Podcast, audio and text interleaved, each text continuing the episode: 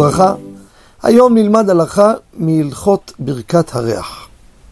אדם נכנס לתחנת דלק, נכנס לאיזה חנות, נתנו לו מתנה, שקית כזו ניילון, יש בפנים קרטון עם איזה חוט כזה גומי, פותח את זה, תולה את זה על המראה של האוטו ועושה לו ריח מאוד מאוד נעים באוטו.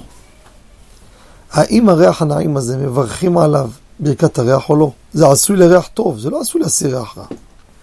הם שמים שם חומר בקרטון הזה, ויש ריח נעים מאוד באוטו. אני מריח. האם נברך או לא?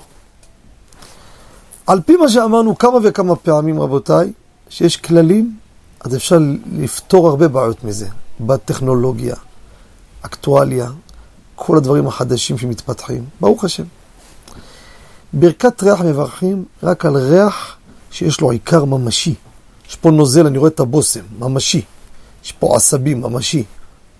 מברכים. ריח שהוא נמצא פה ואין לו מקור ממשי, שאתה יכול למשש אותו. דוגמה, שהוא יטיס פה ריח של בוסם והלך, לקח את הבוסם. איזה ריח נעים. אבל אין פה משהו ממשי, כלום. יש לי פה אבקת טבק. יש לי ריח נעים. מה עשו? שמו תמצית. התמצית לא פה, התעדתה כבר. הכל התעדה, ויש פה רק אבקה. הריח הטוב התעדה, נעלם. זה גם כי לא מברכים. זו אחת הסיבות שלא מברכים על טבק, ברכת הריח. אותו דבר פה. נכון, הקרטון הזה, יש בו ריח טוב. אבל החומר ששמו בו הוא לא ממש שתורא פה בבוסם. התעדה, זה רק ספוג בפנים.